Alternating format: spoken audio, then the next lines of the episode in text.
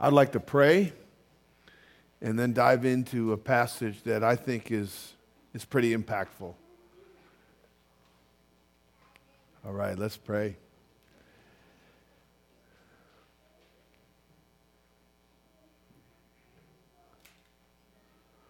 Lord, this week we have heard a thousand sermons. Whether it was on the radio or social media or conversations at work, um, advertisements, and a whole host, host of other ways, we hear sermons, but most of them are not sermons of truth. They're sermons that are not according to truth. So today, would you allow us to have every bit of um, our senses, our awareness, Lord, our, our hearts, our minds focused on you so that you could feed us? Lord, that you could shape us, that we would be transformed by the renewing of our minds. Lord, we need you to speak to us. We need you to open our eyes. We need you to soften our hearts. We need you to allow us to see your glory. We become so blind to it, and we look for glory in all these other places. So, Father, would you open up, break open the smelling salts, and awaken us, Lord, this morning? Awaken us, Lord. I pray against the enemy, his servants, his works, their effects. I pray against distraction. Lord, I pray for your presence and your power. Lord, we are so weak. We are so needy. Would you bless us and pour out your spirit, Lord? I've prepared as diligently as I know how, um, and I rely on what you have already shown me. But Lord, I open myself to you to preach anything, Lord, from this text that I have not yet seen. Lord. So enlarge in my capacity, enlarge in my capability, and do that with all of us, Lord, so that we'll have that 1 Corinthians 14 moment. We will say, Surely God spoke to us. Surely God was in our midst. And we ask this in Jesus' name. Amen. I really do think we need the smelling salts uh, opened up before us because um, I, I don't think it's much of an exaggeration to say that most Christians have a radically individualized view of their faith. Most Christians have a radically individualized view of what their faith is about. The mentality often is, you know, I, I, I may not get to church. I mean, if it's cold, I got to stay inside. And if it's sunny, I got to hit the beach. And if it's rainy, well, just blah, you know. But I have my quiet time. It's an individualized view of the faith. I think a lot of Christians might think, you know, I, I don't exactly, you know, concern myself with corporate prayer, but but I say my prayers when I'm driving. I'll throw a prayer up, and if I need an empty parking spot, I'll, I'll pray for that.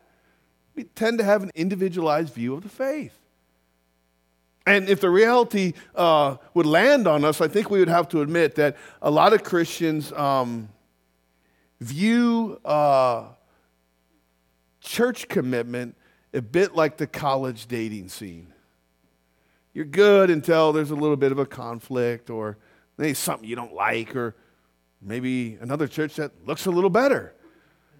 And you're off to your next date. Do you think I'm exaggerating or would there be some truth to that?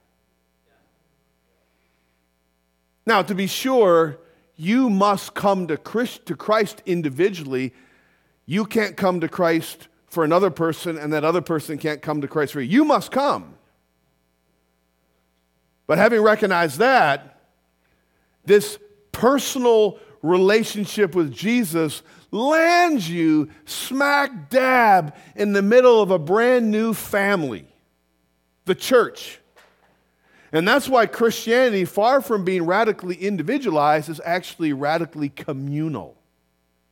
And one of the chief metaphors for the church in the New Testament is the body of Christ. And again and again, as we're going to see in some coming chapters, you and I are called its parts or its members. Christianity is radically communal. And the greatest visual display of our blood bought unity is the celebration of the Lord's Supper. Let me say that again. The greatest display of our blood bought unity is the Lord's Supper. I want you to think about this. The Lord's, what's another name for the Lord's Supper? Communion. Now let's break down the word communion. Common union. When we celebrate the Lord's Supper, we're celebrating the common union we have with each other on the basis of the common union we share with Christ. Communion. And that's why, historically, when churches have celebrated common union or communion, they have taken from a shared or common loaf of bread and a shared or common cup of wine. Now, there might be, you know, many sanitary reasons for why we don't do that, but I would say taking from a common loaf and drinking from a common cup is beautifully illustrative and depictive of the common union we have with one another because of the common union we have with Christ. Does that make sense? Now, that brings us this morning to 1 Corinthians 11, verses 17 through 34. Here's what was going down the church at Corinth was taking communion, which was supposed to reflect their blood bought unity or oneness in Christ, and instead they were reflecting the divisions of the world. They were again not displaying unity in the Lord's Supper, they were displaying division. Stephen Um put it this way instead of it being a sacrament of Christ's accomplishment, it became a sacrament for their accomplishments. The very thing that was supposed to celebrate the eradication of differences was, in point of fact, putting those differences on blast and exacerbating them. And so, Paul's instruction for us would be summarized in this big idea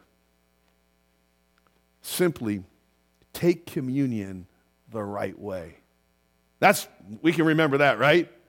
That's the walk away. Take communion the right way.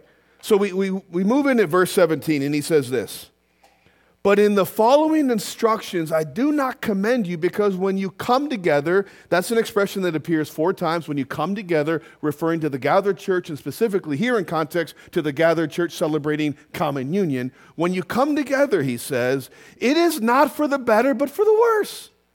Now, that's a remarkable statement, isn't it? Communion is supposed to be for the good of the body. He's saying you're doing it so erroneously, you're doing it so wrongly, it's ba- actually better for the worse. It's a strong statement. He dials in on the issue in verse 18. He says, For in the first place, when you come together as a church, I hear that there are divisions among you. And I believe it in part. Now, that last exp- expression is classic Pauline understatement. He more than believes it in part. Paul has been addressing division in the church starting with chapter 1. In chapter 1, however, the divisions were predicated on favorites. They were factionalizing behind favorites. I like Apollos, I like Cephas, I like all that. Remember that? Here, it seems the division is rooted in worldly standing and personal selfishness.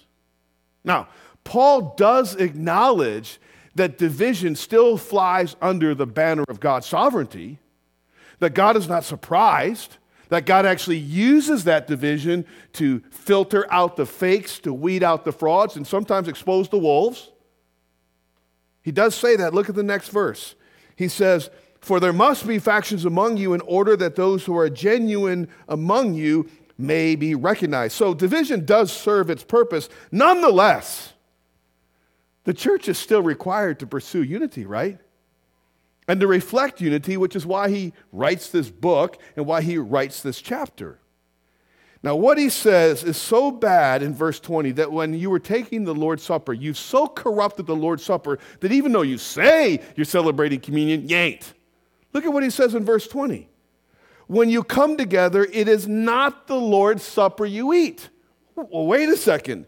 The elders distributed the elements, however they did it. They were celebrating communion, but he's saying it was so bad. When you celebrated communion, you're not even doing it. It's like, in, in, a, in a much bigger way, when someone says, Hey, how was the game? You went to a ball game and you said it was such a bad game, it wasn't even a game. And he is saying, You are taking the Lord's Supper so poorly, it's like you're not even taking the Lord's Supper. That's really strong stuff. Verse 21, he gives us more detail.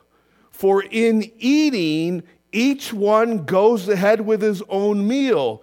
One goes hungry, and another gets drunk. Now, here's where a little bit of context will help us. Um, it was not uncommon in the early church for communion to follow a corporate meal, like a full meal where various people they would, they would bring their foods and they, maybe a potluck you would say. And at the end of that meal they would actually celebrate communion. After all bread was already there wine was already there so let's continue our fellowship in the worship of communion. That was, that was a common practice and, and jesus christ himself exemplified that when he took a full passover meal right and he used that full passover meal to inaugurate the lord's supper so that's a little bit of the context. Now, let me give you more. The ancient world did not have a calendar like us.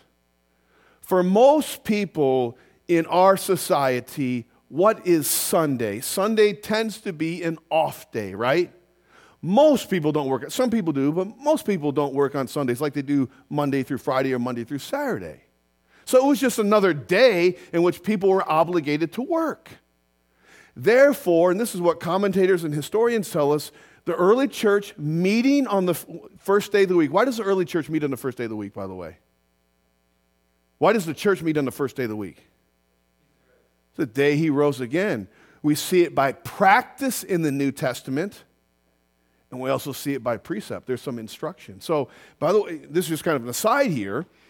If you if you hear about people who say we ought to meet on Saturday, seventh day Adventists, they are tipping off their hat that they don't understand that we are under the new covenant and they are still putting themselves under the law. Now, we can meet other days of the week. It's not a matter of legislation, but they did meet the first day of the week, and that's the pattern that we follow. It was the day Jesus rose from the dead. But again, it wasn't an off day. And so, what did the early church do to get around the people, the fact that people had to work? They would meet, and this is what historians and commentators tell us, very early in the morning and mostly um, later in the evening when everybody in the church could come together. And it was at that point classism started to rear its ugly head. You see, the wealthy, they could, you know, far less bound by and constrained by schedules, they could show up basically when they wanted. Maybe they owned their own business. Maybe, you know, they just had the means where they didn't have to clock out. They could just come anytime.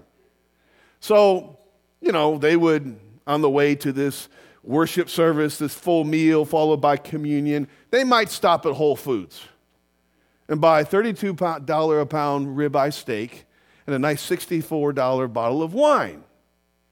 Then the middle class, the, the tradesmen, you know, they, they, could, they, could, they could leave their work or they could clock out, and maybe they would stop at Costco and get one of those roast chickens and some baguettes and stuff like that. And then finally, the lower class and the slaves, they would just get away when they could or when their master would allow them, and they would stop, I don't know, at a, at a corner store, gas station market and bring an overpriced small bag of chips or a little Debbie or something like that. But I'm talking obviously facetiously, but historians would say they would bring likely a piece of rough bread taken from their master's table. Now, what was going on was this it says in verse 21 each one goes ahead with his own meal. In other words, they'd come and eat their food, they would come and they would eat their food, and they would come and really not have much food to eat. They were making it about themselves. It was becoming crassly individualistic. And by the time they're actually, as the church gathered, supposed to take communion, some were hungry still, some were stuffed, and others were drunk. Now, here's what was going on the tribalizing of the world, in this case by economic class, upper class, middle class, lower class. The tribalizing of the world was being displayed in the very thing that was supposed to mark the demolition of such differences as it relates to our standing one with another. Not the demolition of classes. There's always going to be an upper class. There's always going to be a middle class. There's always going to be a lower class. We see that in Scripture. And we're not talking about uniformity, but we're talking about union or true unity. And they were bringing those divisions up into the church. You could put it this way classism and carnality was on full display, not the cross of Christ. Classism and carnality was on, on full display, not the cross of Christ. Now, would you try on this quote? This is by Paul Barnett from his commentary. What do I think of others in the congregation, especially those who may be less educated or poor? Or maybe I could flip it and say, more educated and rich. Do I regard them as in any way inferior? Do I prefer the company of the clever, the, the accomplished, the articulate, the wealthy? Do I avoid those on the other side of the spectrum? That's a good quote to wrestle with, don't you think? Good questions to grapple with. Back in the text in verse 22, Paul does not mute his absolute disdain for this behavior. He says, What?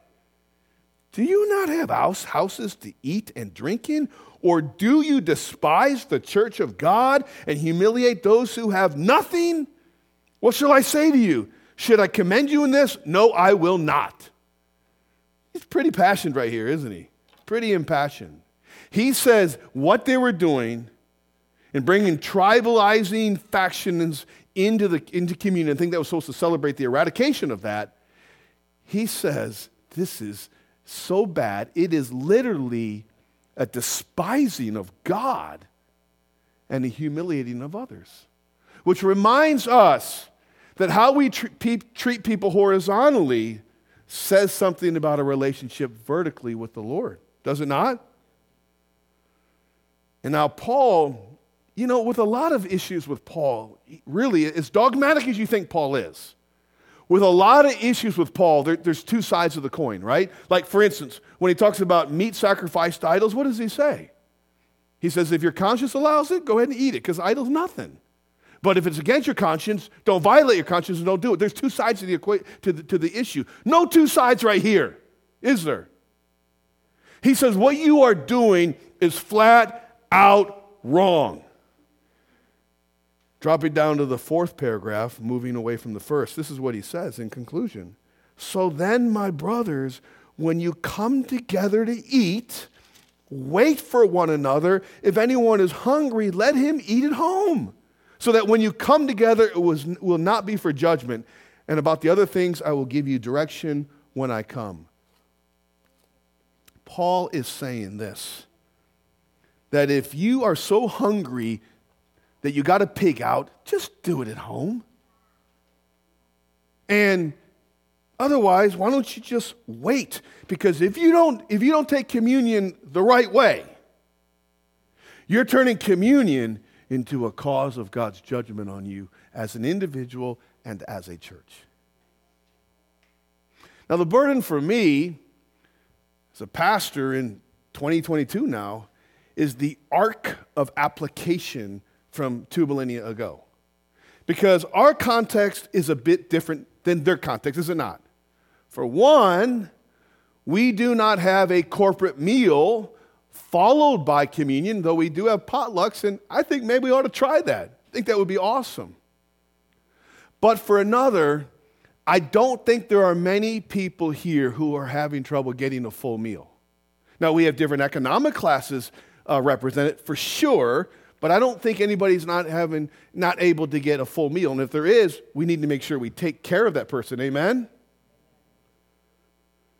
Still, don't you think classism could exist here? It could rear its ugly head, for example, in who you reach out to. and who you seek to connect with, and who, who you seek to befriend, and who you do not. And when you do step across lines, poorer to richer, richer to poorer, more educated to less educated, less to, to more, all that, what are you thinking as you engage another person? What kind of feelings are coming to your heart and thoughts to your mind?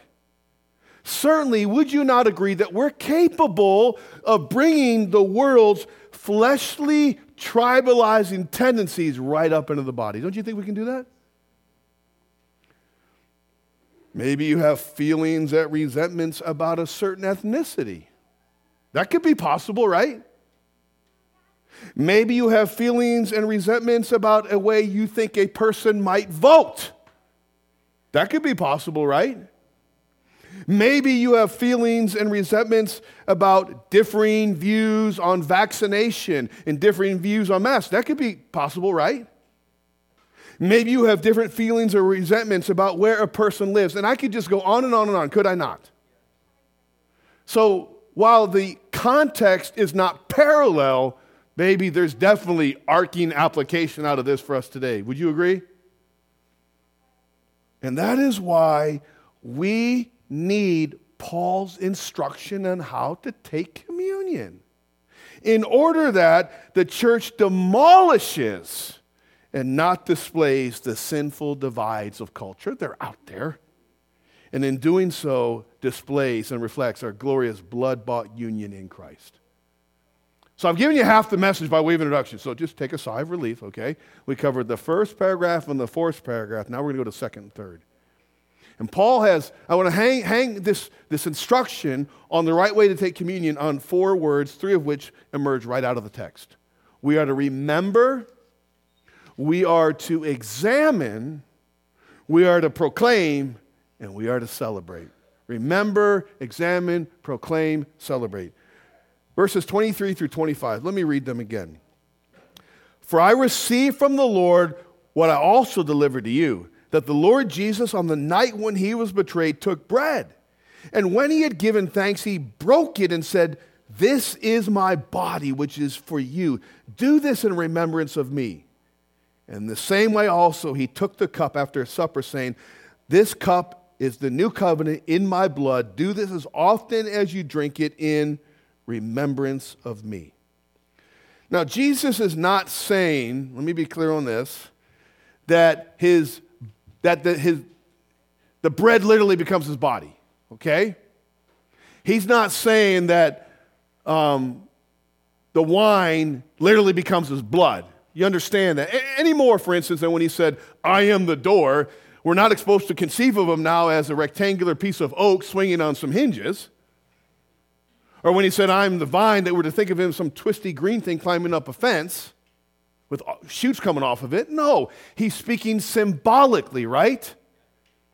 And the, the clear point is the bread represents his body that would be broken for us, and the wine represents his blood that would be shed for us. And that's why he wants to do this. What's the word that's repeated twice in this small little paragraph?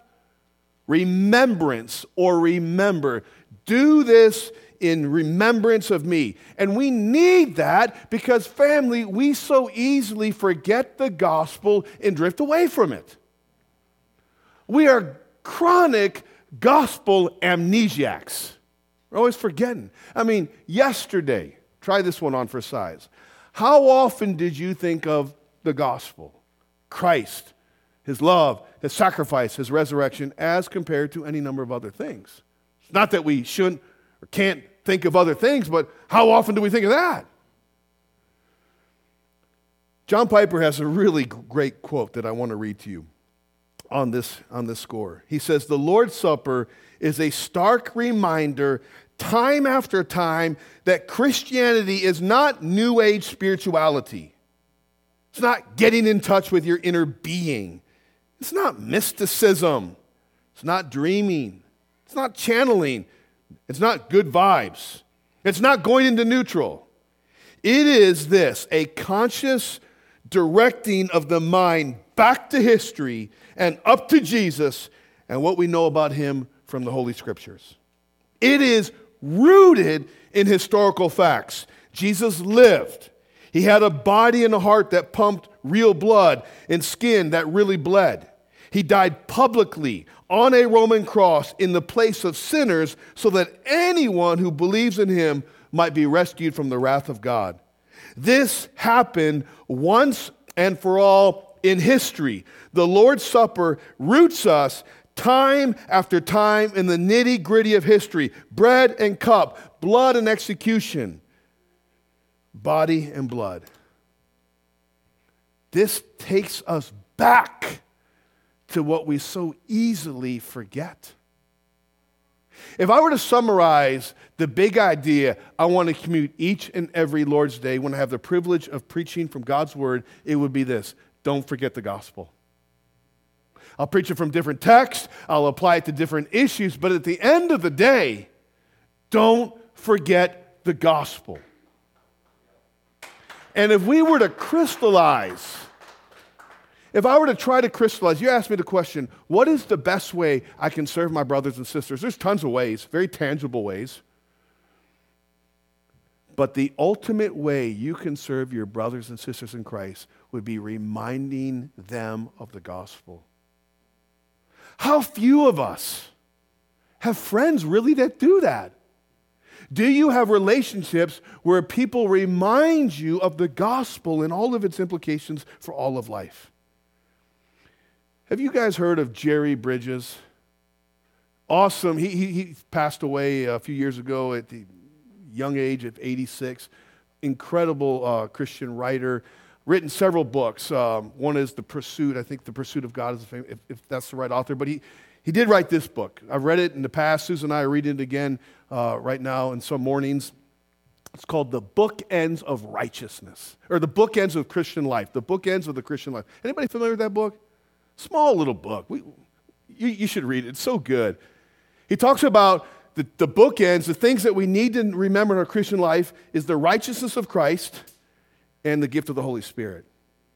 And he talks about, and he, really, um, how much we need to remember and relish in the gospel, because that then will galvanize, that will kind of create this, this, this chain reaction in our hearts that will create growth as we remember the gospel and relish in it. And he, and he traces this through uh, the Hebrew prophet Isaiah, who already a believer had that chain reaction busted up when he sees the Lord high and lifted up. He traces it through the sinful woman and a Pharisee who would become the Apostle Paul. A number of examples. But he says these three things will happen. I want you to think about these things. As you remember in and relish the gospel, you will become increasingly aware of your sin in light of God's holiness. Now, I've known Christians who said we should never talk about our sin. After all, we're saints. And can I just tell you that's flat out wrong? We are saints, but we're also still in the flesh, right? And we can say we don't sin, but John says you're a deceiver. The truth is not in you. I've had people literally say you shouldn't talk about it. No, you be the more that's the first thing in this chain reaction. You become increasingly aware of your sin in light of God's holiness. Now, now listen, that's coupled with number two you become increasingly aware, aware of the forgiveness that you enjoy in Christ. And so instead of the gospel and the cross shrinking, the cross gets bigger. Because when you first get saved, you see a few big things, but you have no idea how much you really are infected by sin. then you start trying to walk with the Lord, and boom, it comes out, right? You got a new heart, but you still got a flesh.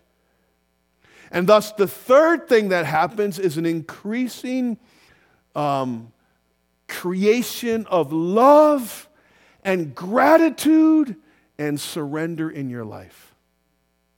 Now, is it not true that for most Christians, their trajectory is this? They get saved. In that first season after being saved is when they have the greatest love for God and others, the biggest gratitude, right? And the biggest degree of surrender, and then it just kind of peaks down. And you just start going through the motions. You know why? We're not really remembering and relishing the gospel in any deep way. So I'm not aware of my sin. I'm not aware of my forgiveness, and it's not growing those things. That's an incredible book, very challenging. Now, I want to end this, this remember piece just by calling our attention to this phrase do this as often as you drink it in remembrance of me. Just before that, this cup is the new covenant in my blood. I can't overlook this new covenant piece.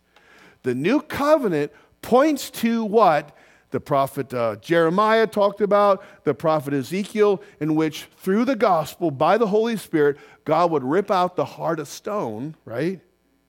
And give us a heart of flesh that would love the Lord and follow the Lord and trust the Lord. It's a beautiful thing. But now let's get down to reality. Unfortunately and tragically, life, its suffering, its struggles, its setbacks, its heartbreaks, its failed expectation don't, don't they all conspire to kind of harden our heart? Coupled with this chronic gospel amnesia thing, and before you know it, our heart is hard. You ever been in that place? Like, doggone it, my heart is hard. You ever felt that way? I don't care what you think. I don't care you know, you, you get hard in your heart. And this reminds us wait a second, brother, wait a second, sister. God is giving you a new heart. And that just starts to melt you like, why am I acting like such a stinking jerk with a petrified heart? It's a beautiful truth. Now, I, I just close this examine or this remember thing by, by, by saying this.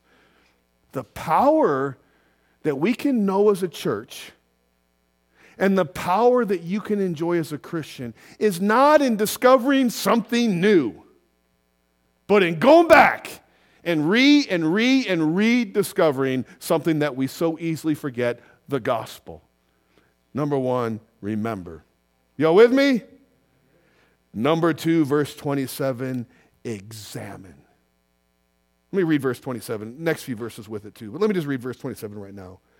Whoever therefore eats the bread or drinks the cup of the Lord in an unworthy manner will be guilty concerning the body and blood of the Lord.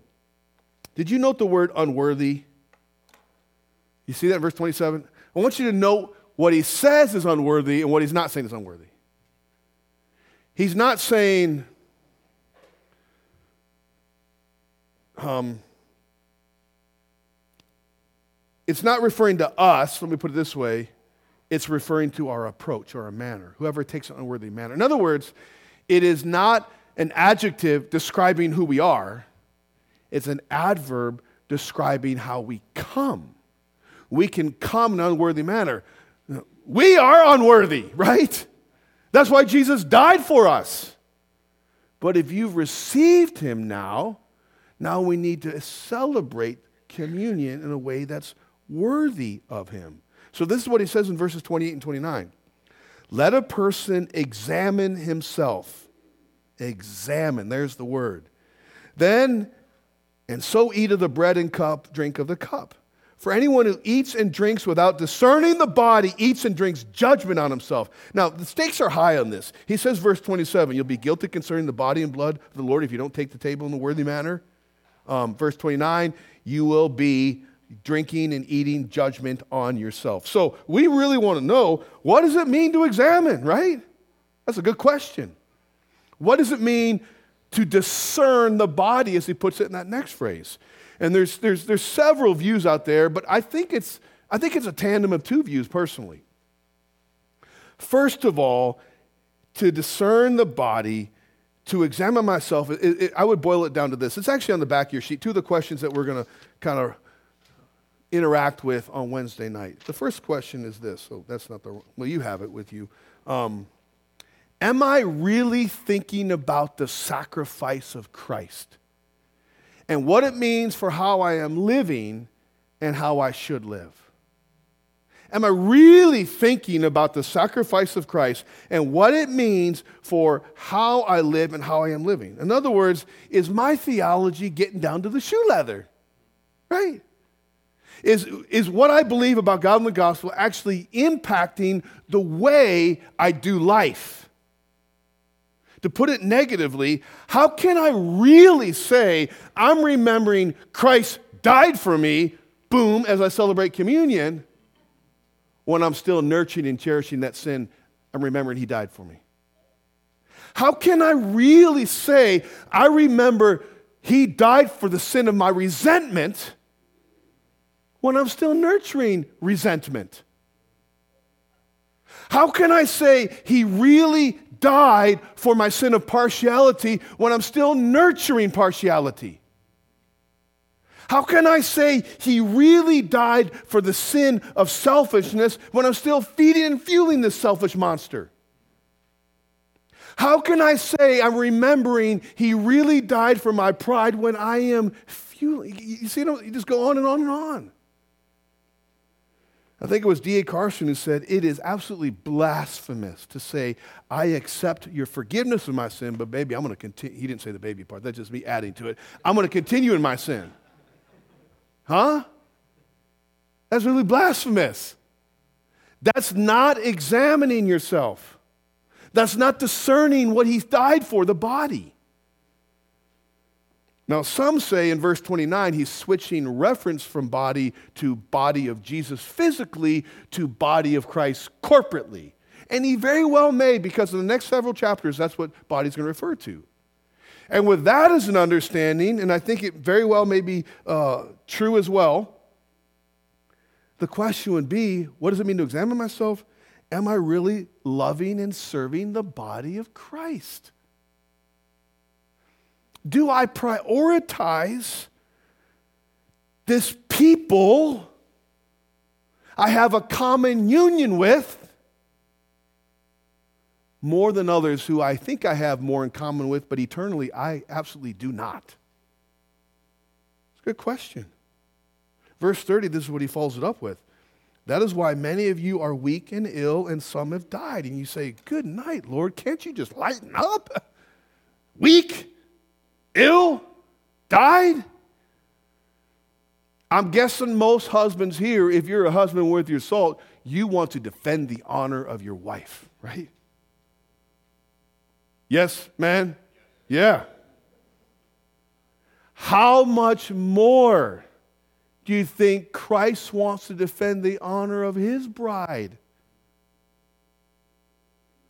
Now, of course, of course, of course, not all weakness, not all illness, not all death, right, is a direct correlation of our disobedience and taking the Lord's Supper over and over and over in disobedience. Let, us be clear, clear about that. Remember John chapter 9, the guy born blind? Pharisees said, Well, who sinned for him to be born this way? His parents or him? And the Lord says, Neither, but so I might show the glory of God off. So we want to be careful with that. But we also don't want to rule it out. In fact, when somebody's sick and they call for the elders of church to anoint them and pray for them, a very good thing. One of the questions is Is there any sin to confess? This is here, is it not, brothers and sisters, as a warning, a loving warning for us. Look at verses 31 and 32. But if we judge, uh, but if we judged ourselves truly, that is, in light of the context, examine ourselves right, discern the body. If we judged ourselves truly, we would not be judged. But when we are judged by the Lord, we are disciplined so that we may not be condemned along with the world. So when discipline does happen in the form of weakness, sickness, and even death, it's painful, but the merciful love of God is not condemnation. There's therefore now no condemnation for those in Christ Jesus. You know what is scarier? For someone to take the Lord's Supper communion time after time after time after time after time after time and not get weakened and not get sick and not get taken out. Because then that might, in point of fact, show you are not a child of God. Because God's good at chastening his kids in love. You're yet under the wrath of God. D.A. Carson tells us the story of a young single guy called into pastoral ministry in the 1930s. He was called to a rural church that was shot through with divisiveness and factionalizing and sexual immorality and materialism and partiality and res- all, all of that. And for 18 months, he preached his heart out to this congregation. And not a stinking thing changed. He couldn't even do church discipline because the power brokers of the church were sharing in those sins and vices. And it got so bad that after 18 months, for three months straight virtually, he would go to his office, throw himself on the floor, pleading with God, crying and praying, Lord, I can't take this anymore. You got to get me out of here. I can't handle this. You got to send somebody else in to clean this mess up. Somebody with the skill set and the gifting. Somebody like the Apostle Paul. I, I can't do this. Send somebody in to clean it up. And then he prayed this. And if you won't, will you clean it up yourself? And did you know over the next three months, he did 34 funerals in that church of just over 200? And then did you know that the next 12 months there were 200 baptisms? God was purifying for a witness and revival. We should be, as Carson concludes that illustration with, very careful about such prayers, right? Very careful about such prayers. But, but God loves His church, and He's jealous for her glory and jealous for our good. And this, this, this, this very ordinance reminds us that God is not a stingy forgiver, but quick forgiver, right? This very ordinance reminds us that God leans over and postures himself to forgive as we examine, and the Spirit says, You need to confess that. You need to get right with so and so. He does it out of love. And if you are not convinced he is a quick forgiver, just look at Jesus hanging on a cross, arms stretched east to west to forgive us all of our sin. So, second of all, examine. Now, I run with this proclaim and celebrate. These are quick points. Verse 26 says this For as often as you eat this bread and drink the cup, you proclaim the Lord's death until he comes. Did you know that when you are taking communion, you're literally proclaiming the gospel. That's what this says. It's, it's, a generic word for preaching or heralding that Paul often uses. It's all through the New Testament. Preaching. So, in just a moment, look around. We're all going to be preaching the gospel to each other. Those of us are in Christ, walking in faith and repentance, who can celebrate this in a worthy manner. Communion, in other words, is not some private practice. I'm very uncomfortable with, with this idea of private communion. Because communion, by its very essence, is a public proclamation. I'm not saying that it should never be done. There's, there's various situations with, with elderly and sick, and people should join them. But, but what I am just trying to emphasize this is not so I do it myself kind of maverick event, right? This is a public proclamation given to the church. And when we do it, we're helping remind each other that Jesus met us in our sin and made us his sons and daughters.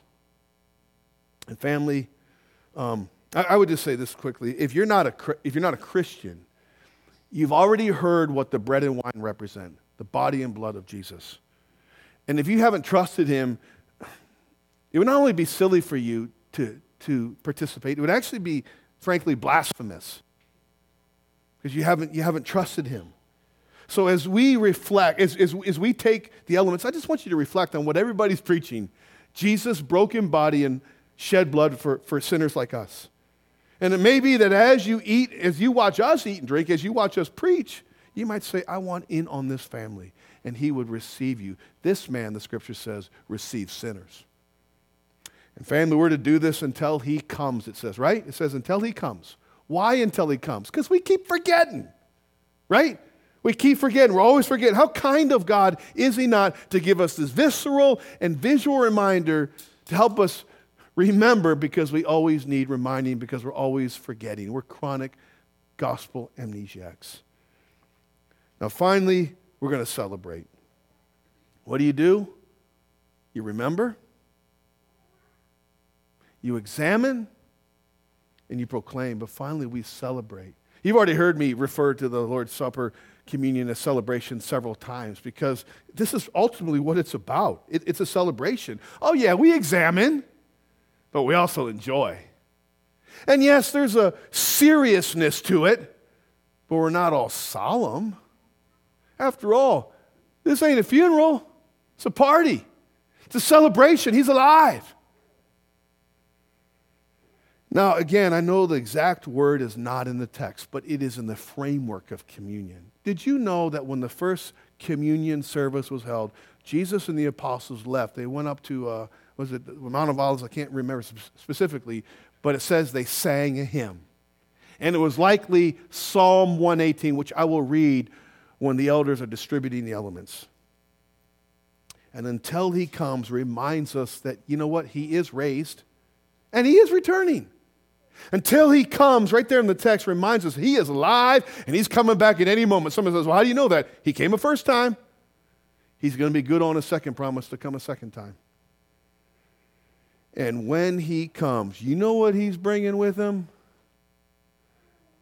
He's bringing supper for the church. That's the wedding supper of the Lamb right there. He's bringing a great meal. Read about it in Revelation 19. Can you imagine what a reunion it's going to be? Saints from all time, everywhere. Like a lot of round tables or a real long table. Can you imagine the family reunion t shirts? If you've seen reunion t shirts, a lot of faces, a lot of names on them. That's what he's going to do. He's coming back with a meal. It's going to be an incredible celebration.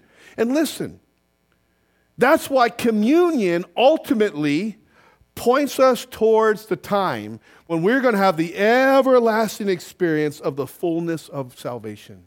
In other words, when the gap between our position and our practice, boom, finally collapses. And instead of setbacks and sorrow and struggle, there's nothing going to be nothing but never ending satisfaction and everlasting celebration. Would you not agree that often in this life we limp? And sometimes we leap, but a lot of times we limp, right? But this celebration says that even if you are limping right now, and probably everybody's limping in some way, well, you can still leap. Because this celebration reminds us he who has begun a good work in you will perform it through the day of Jesus Christ. If the elders would come, Katie and Tanisha,